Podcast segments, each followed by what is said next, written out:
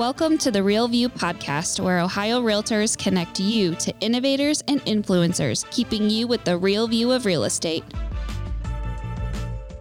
Whether you're a broker, agent, first time homebuyer, industry leader, or just happen to stumble upon our podcast today, you can expect to hear tips, tools, tricks, interesting information, and so much more from the experts in Ohio's real estate game.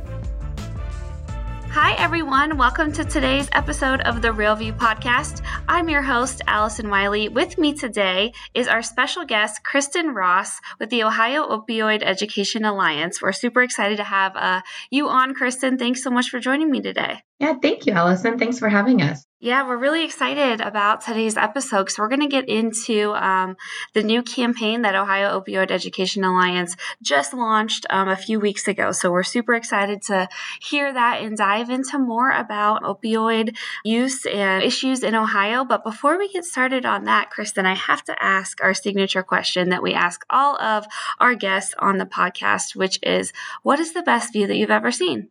I have two answers that like popped into my head at the same time. The first one is maybe not quite what you're looking for, but it was really I have three kids. And the view the first time I saw them was probably the mm. best view. But the other one that popped into my head is more scenic in nature. And I love the ocean. And so the best view for me is a view of the Pacific Ocean. Uh, so beautiful. And we were just chatting before we started recording. I was just on the West Coast at the NAR convention when we're recording this, just got back the other day. And yes, it is stunning. That Pacific Ocean is beautiful. It's a shame we're so far away, you know? I know. I agree. Great place to vacation, though. Um, always beautiful to get out there. So, tell us a little bit about you, Kristen. What's your role with the Alliance? Um, and tell us about kind of your work there. The Ohio Opioid Education Alliance is a private public partnership in Ohio. A group of over 100 organizations have come together to tackle some hard issues. We started out tackling opioid misuse in Ohio and now have kind of gotten a little bit larger and went broader than just opioid misuse to substance misuse, as well as stigma surrounding mental health. My role specifically with the Alliance is as the project director. So I kind of the day to day operations of the Alliance, um, connecting with our members, making sure that our members have resources that they need to get the message to their constituents, as well as getting new members. Uh, we really started out in central Ohio, and with this new campaign, are expanding statewide, which is an area where I think the Realtors Association could really help since you guys are statewide but as we move across the state and are in all 88 counties, would love to connect with everyone, with business owners, both large and small business owners, as well as government entities and agencies, nonprofits on the ground. But this is an issue that we think affects all Ohioans and so need all Ohioans engaged. And I think that it's it's so timely and I don't know if there's ever been a time in our history where the spotlight on mental health has shown brighter, especially with, you know, everything we've been going through the past year and a half with COVID and going through that pandemic. It's just so timely. And I think, that, like you said, this is affecting everyone. Um, I don't know of many people who say, you know, their mental health is fantastic and everyone is doing great. You know, I just think this is so important and so timely. So that I really love that you guys have now expanded this to include um, other substance uses and mental health. Have we seen a big uptick in this kind of topic or issue? You coming up since the COVID pandemic? If you look at just opioid misuse in Ohio, if you look at prescription opioids, which is what the Denial Ohio campaign really raised awareness about, we've actually gotten a lot better in Ohio. So our number of overdoses based on prescription opioids has decreased, which is amazing. But if you look at opioids in general, are you know the numbers of opioid of um, overdoses with opioids has continued to rise and actually last May, like May and June of 2020, were the the deadliest numbers on in Ohio's history since we've started keeping track, and that's really due to fentanyl. And it's due to fentanyl mixed with other substances. So fentanyl might be cut with cocaine or with marijuana, and folks don't know that they're ingesting it. And so we've seen at the same time this rise of substance misuse with other substances. Alcohol alone during the pandemic, we had some of the busiest months on record in Ohio again with with folks and this was just liquor, not beer or wine even with folks consuming liquor in Ohio. So you've seen this increase of substance misuse. At the same time, you've seen an increase with mental of people struggling with mental health issues, more around depression, not our serious mental health issues. So we haven't seen a significant increase in things like schizophrenia, but we've seen an increase in depression and anxiety and really correlated to the pandemic. And what you also see is a, not everyone, but a lot of people self medicate with substances. If you're feeling a little down, you might have a couple glasses of wine or you might have a harder substance as a result of the pandemic and a lot of the uncertainty that we're all going through, as well as isolation from loved ones. You have seen the rise of these two issues. Absolutely. So we had on, I want to say at the beginning of um, 2021, we had on Sam Quinones, who's the author of Dreamland. Yeah. Yeah. And um, he was phenomenal. And I read the Dreamland book, and it centers in Ohio and kind of walks through how Ohio, especially parts of southern Ohio, really became the epicenter to this now national opioid crisis that we're in. Could you tell us a little bit about the history of opiates in Ohio, what that's been like, um, and kind kind of where we stand today? I know you gave some numbers and facts uh, going through what we've been through with COVID, but can you tell us a little bit about the history of this crisis? I think what Dreamland did a really nice job of laying out is it was sort of the perfect storm. You had a lot of different things happening. Why Ohio, as opposed to some other states, is the highway systems that you saw. 75 and 71 are thoroughfares that traffic a lot of stuff, including, unfortunately, trafficking um, illicit substances. So location was one piece. At the same time, if you look at the medical history, which Sam Quinones does a nice job laying out, you have um, consistently in the the 90s and 2000s, late 90s, early 2000s, a level of pain became one of the fifth vital signs. And so doctors and hospitals were rated on an individual was in pain and they wanted to stop that pain. And so you had doctors prescribing opioids, you know, Percocet for menstrual cramps, or, you know, is something that you would never prescribe an opioid for. Opioids definitely have a place in hospitals. You know, if there's significant surgeries, it's it is the right treatment. But headaches and some of these smaller pains, the right treatment is not an opioid. But we didn't quite know everything about opioids yet. And you had this individual's patients needing to not be in pain. And so doctors were prescribing them we started then to understand that we shouldn't be prescribing opioids. And so, as a result of that, we started tightening some restrictions around with medical professionals, and medical professionals started getting more information and changing their practices. But you started seeing pill mills pop up. And you saw that in Ohio, especially in Southern Ohio. We then had really great response from, you know, our current governor, he was a 10, then attorney general, where we really went to shut down those pill mills, which was great. But one of the unintended consequences of shutting down the pill mills is then folks turning to, to fentanyl and illicit substances. And happening at the same time, which I didn't mention in that perfect storm, is the drug cartels and drug cartels getting smarter and smarter, really figuring out how to get these drugs to individuals. And so, with a phone call, I mean, it used to be that you had to go find your drug dealer and it was maybe in an area of town that was not safe. And now, with a text or a phone call, you could get drugs delivered to you and get them easily delivered. And so you had all these things. Like if it was just one thing, maybe we wouldn't have had quite the issue that we had. But as all these things kind of coalescing, unfortunately, Ohio, we were in a in an area where opioid misuse was pretty high.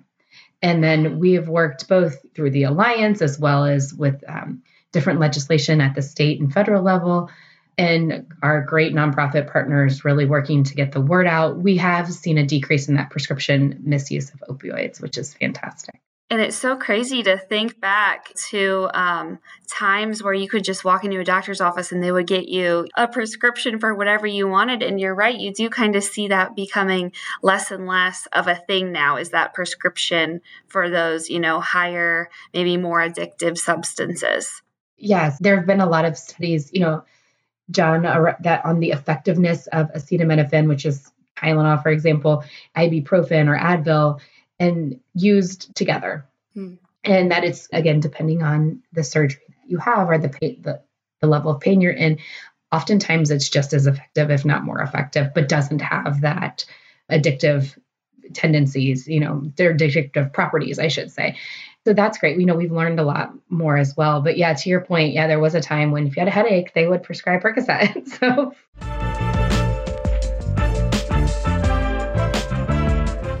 This episode of The Real View is brought to you by the Ohio Association of Community Colleges. Ohio's network of community colleges provides accessible training that accommodates the busy lifestyles of aspiring real estate professionals at half the price of a traditional university. With convenient locations in every part of the state, as well as online options, Ohio's community colleges are your smart choice for pre licensing education. For more details or to start the journey to a real estate career, Visit the education page at ohiorealtors.org and then click on the pre license course locations crazy to think about, but then when you do think about it, it's not so crazy that, you know, we ended up in this position because we were so, gave it so much leeway, you know, back before we really knew a lot about it, like you mentioned. So tell us a little bit about what are opioids? I know I want to, um, you know, kind of clear this up for maybe our listeners or people who don't know. Are there certain, you know, opioids that you focus on specifically during, you know, this campaign and with the Education Alliance, or what are they? Could you de- define that for our listeners? Opioids are a class of, substances.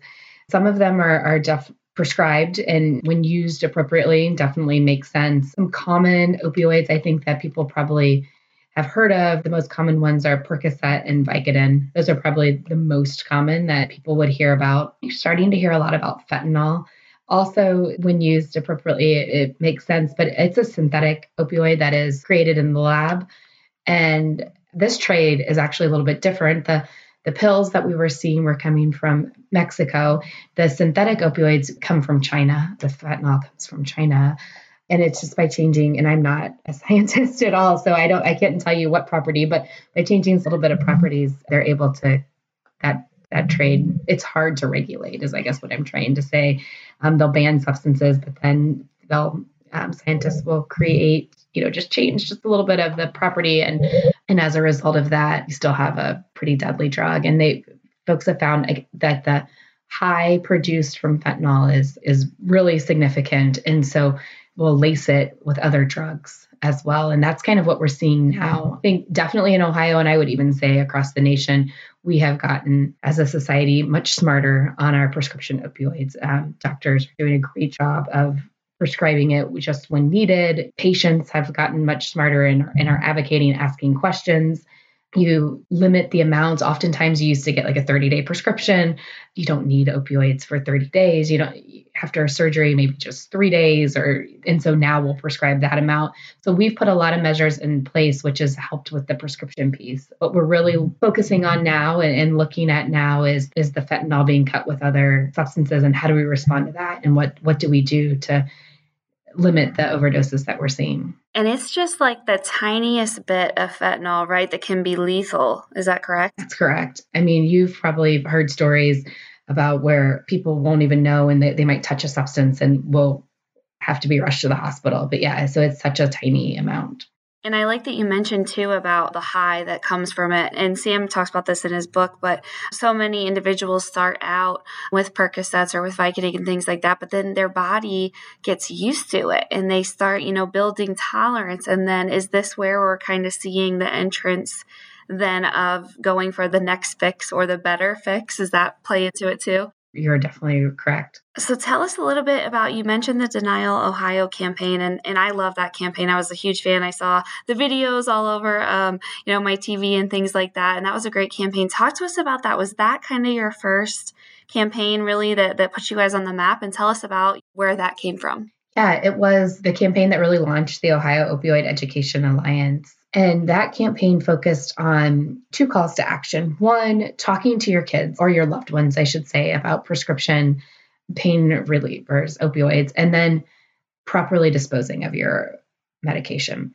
And we had great success with that campaign. That campaign had great recall throughout central Ohio, was really focused on central Ohio, though we had a social media presence across the state. And then we also found that 57% of Ohioans said that because of the campaign, they talked to their kids, and 53% of Ohioans said because of the campaign, they disposed of their medication, which the numbers were phenomenal. And you know, anyone who's selling a product would let 57% of people to go buy their product. So people really resonated with the campaign organically as we we really brought the campaign to life in Ohio's count like central Ohio counties by telling stories of people who are in recovery and who have lost loved ones we found that it was broader oftentimes than just opioid misuse. We started hearing about mental health coming into play. We started hearing about other substances as well that were being utilized, not just opioids. So, organically, even while the Don't Live in Denial campaign was playing out in the market, on social media, in some of those organic channels, you're starting to hear a broader story be told as well we really took note of that, as did um, the state of Ohio. And Governor DeWine and his administration came and asked us if we would be willing to create another PSA, this one that was broader, broader than opioids, but that focused on stigma surrounding mental health and stigma surrounding substance misuse. A lot of people are hesitant to get help because of stigma. Not always stigma of what what will other people think but also internal stigmas you know we don't want to admit to ourselves that i have a problem. You know we often think things like i would only have a problem if i'm a bad person or if i'm have a weak character or, you know not understanding that it's that addiction and mental illness, that 50% of it is genetic. We wouldn't say that about cancer. If we got cancer, we wouldn't say, oh, I got cancer because I'm a bad person. You know, just really changing the mindset of Ohioans, challenging the, you know, what Ohioans typically think, you know, what a lot of us think. Um, and I will include myself in that. You know, I have kids and I've said stuff to my husband, like, well, I don't know if I want him to hang out with that person. And not really understanding that not you're a bad person, but that genetically this is something that's part of you know as a disease. And so changing mindset from like a, a character flaw to a disease. That mental illness is a disease. Addiction is a disease. Addiction can get a little tricky because sometimes that first action you know that taking that first drink or using that first substance there's choice in that but not everybody who uses who takes a drink becomes an alcoholic. We have to definitely understand that it isn't based about a bad moral character or bad decisions. It's a lot of it about genetic and kind of turning the mirror back on ourselves and like challenging what we think so that people can get help. Having conversations with our loved ones. Does addiction run in your family? If it does, making sure that our loved ones know about that, that our kids are armed with that information they make good choices that maybe they don't engage in in substance misuse. Talking about struggling with mental health and prioritizing our health and taking a time for ourselves and, and getting the help that we need so that we we are whole and healthy I don't think many of us would think, hey, you know, I've got a cold, I'm not feeling well, or, you know, even with COVID right now, if we're not feeling well, we take time to rest, we get a COVID test. But if you're not feeling well the way, you know, with your thoughts, do you take time and check in and figure out what you need? Do you talk to somebody? And a lot of times we don't. And so we really want to change that dynamic in Ohio. That we think this campaign is called Beat the Stigma. We think this campaign will, just like Denial Ohio, will get Ohioans talking and thinking about it is like the name suggests, Beat the Stigma. It's around sort of a, a, game show premise. Research found that Ohioans love game shows. It really talks about, um, you know, on the website, you can go to beatthestigma.org and try to beat the stigma yourself it, and see how much stigma you currently hold and what can you do to challenge your your beliefs. The campaign hits market across Ohio Monday on the 22nd. You know, your listeners will start seeing it next week. It'll be in all 88 counties. So everyone, no matter where they live in Ohio, will see it. And hopefully it will get you to think. When you see the creative, at first you're kind of like, wait a minute, wait, did I sit on the remote and change the channel? And then you start thinking, wait, isn't that true? It's because they made a bad choice or they hung out with the wrong people and get you to kind of stop and think, no, it's not. And what can we do to support ourselves, our support loved ones, or even coworkers? You know, um, I always talk about how addiction and mental illness, they're not like the casserole diseases. You know, if one of your colleagues has cancer or, or breaks a leg or an arm or something um, and has surgery, you know, we kind of rally around them. We assist with any work that they have while they're out. We set up meal trains, send texts and emails, cards, and say, let me know if you need anything. But when people are suffering from substance misuse or mental illness, we don't often do the same thing. And so would love to change that narrative. Would love to see people feel one to feel comfortable to say, "Hey, got some anxiety or some depression or I am struggling right now with alcohol or drugs," and that we respond the same way. Absolutely. And like I said before, you know, there's no better time to start talking about this than now. And I also think that there's never been a better time where it's been okay. And I think, you know, for so long there's been the stigma around, you know, no one talks about your mental health. Everything's always fine. Everything's always great. You never talk about feelings. You never talk about what you're going through. And we're seeing now more and more, you know, especially with some celebrities, you know, stepping away and what Simone Biles did, you know, during the Olympics was just a huge stepping stone and a step forward, I think. And what is so interesting too about opioid use, substance use, mental health is that it truly affects everyone. It's never going, going to discriminate against a certain community or a type of person. It can affect everyone no matter, you know, your circumstances or what you're going through. And I think we can all relate to that somehow. And that's what makes this disease, you know, kind of different from maybe from something else that's out there. Yeah, no, you said it perfectly, Allison. I think you're definitely right. I think we all either ourselves or know somebody who's suffering from one of the things in the mental illness or substance misuse in general. It just does really bring it home. I know what you said, like everything's fine. I think the pandemic, that was one maybe silver lining to the pandemic that I think a lot of us started saying, like, actually, everything's not fine right now. You know, how are things going? Uh, usually the, the default answer is great, everything's great. And I, I love that you brought up Simone Biles because I think that took a lot of courage for her to do that. But I think a lot of us could relate in our day to day that there are times we also needed to take a break and step back. Yep. Sometimes you just got to say, I can't do this today. And, yeah. you know, that should be okay. It should be okay. Yeah. and we'll get there. Definitely. So I love that you mentioned, too, that realtors can play a role in this. And um, we are, Ohio Realtors is proud to be a part of the Alliance. And I know we've worked with you guys for years. Um, we distributed Deterra bags to give to our realtors to have them, you know, give out at open houses and make sure to take, you know, all of those pills and things like that out of the medicine cabinets before open houses. But how else can, uh, uh, realtors help and be a part of this? Yeah, I think I would definitely ask that realtors continue to give the drug disposal bags because we still see, um, as you guys know all too well, we still see individuals coming to open houses just to go through medicine cabinets. That call to action remains. When you're kind of walking through that checklist of listing a house, you know, having that drug disposal bag is great. I think another piece that would be really great and would love to work with the realtor association on on how best to do this is any individual realtors that have any ideas is reminding people that it's okay to ask for help. I mean, I think especially when you're buying and selling a house that's very stressful and I think realtors are probably in a position where you see some people who might have some anxiety around what they're about to do or maybe some depression or anything. And having a resource where you could just just remind people it's okay. And i know that can be sometimes a difficult conversation. You don't want to end anybody but i think doing it in a way where people just know like it's okay to talk about kind of like like simone biles did or, or we just talked about allison that we don't have to say we're okay all the time.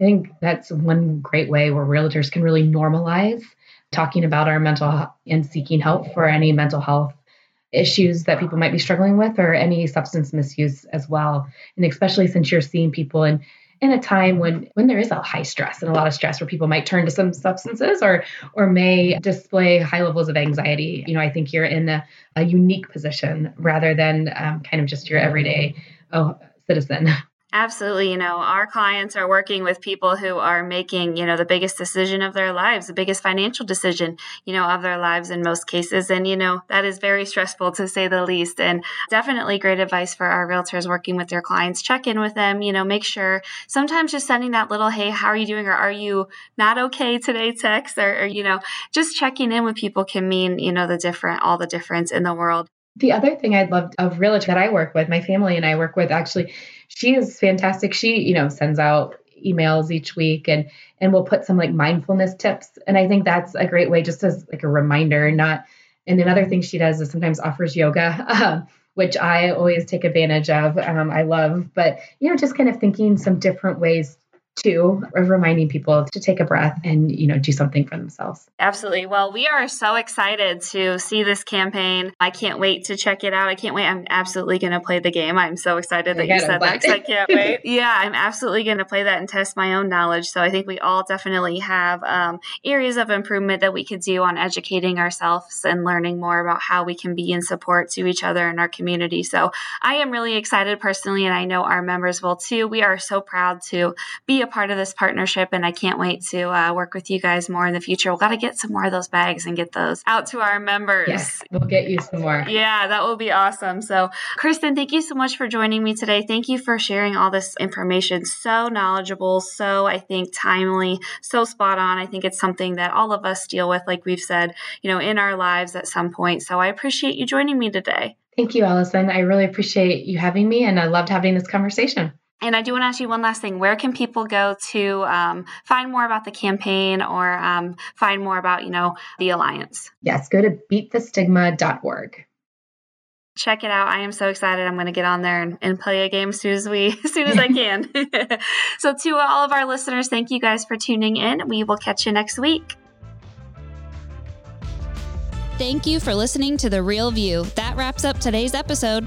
You can keep up with the latest on the podcast at ohiorealtors.org slash The Real View and on Apple or Google Podcasts, Spotify, or wherever you listen. Have questions, comments, or suggestions? We want to hear from you. Email us at podcast at ohiorealtors.org. We'll see you next time.